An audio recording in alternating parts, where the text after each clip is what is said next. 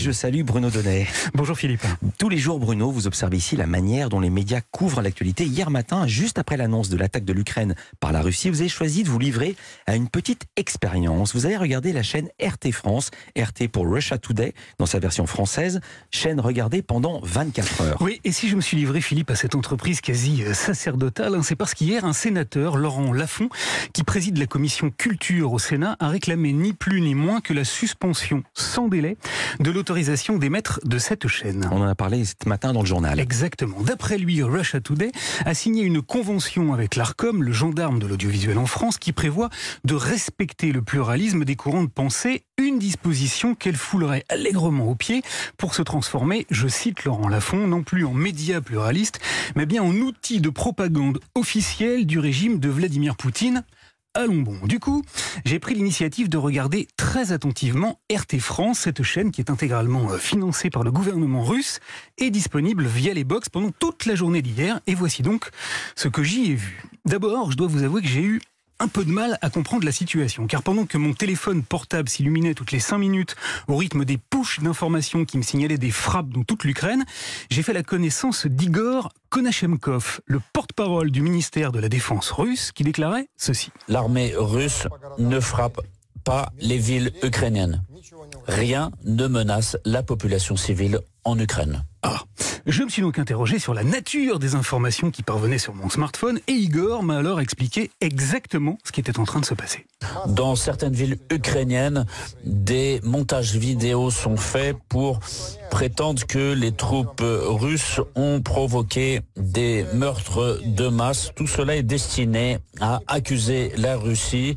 Il s'agissait en fait de montages, de bourrage de crâne ukrainien destinés à disqualifier la Russie ouf. Du coup, euh, très peu de temps après, un historien hein, au très savoureux accent britannique, John Lofland, m'a parfaitement expliqué qui était à l'origine de ce conflit. Je pense que dans cette situation douloureuse, euh, c'est l'Occident qui porte euh, une très grande responsabilité. C'est la faute de l'Occident, c'est-à-dire de l'Europe et des États-Unis. Information confirmée, un illico par un garçon très remonté, Nicolas Mirkovic, qui fait analyste politique dans la vie. C'est une stratégie systématique des Américains de provoquer son adversaire de manière à le faire réagir et ensuite se plaindre de son agression.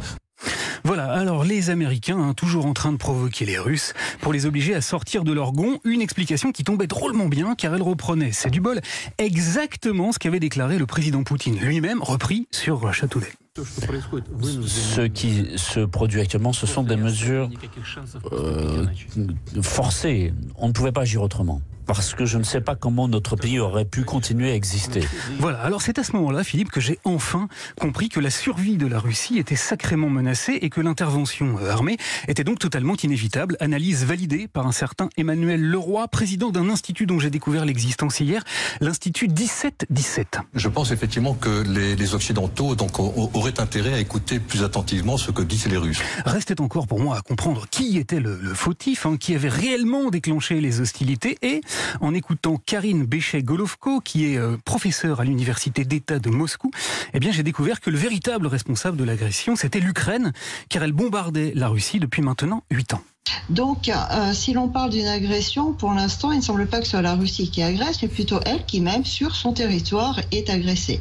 Enfin, vous savez, Philippe, que dans son discours d'hier, Vladimir Poutine a affirmé que les Ukrainiens étaient responsables d'un véritable génocide et qu'il fallait donc dénazifier l'Ukraine, dont je rappelle ici que le président est juif. Eh bien, figurez-vous que j'ai entendu hier, toujours sur RT France, un certain Xavier Moreau, directeur de Strapol, reprendre exactement les mêmes termes.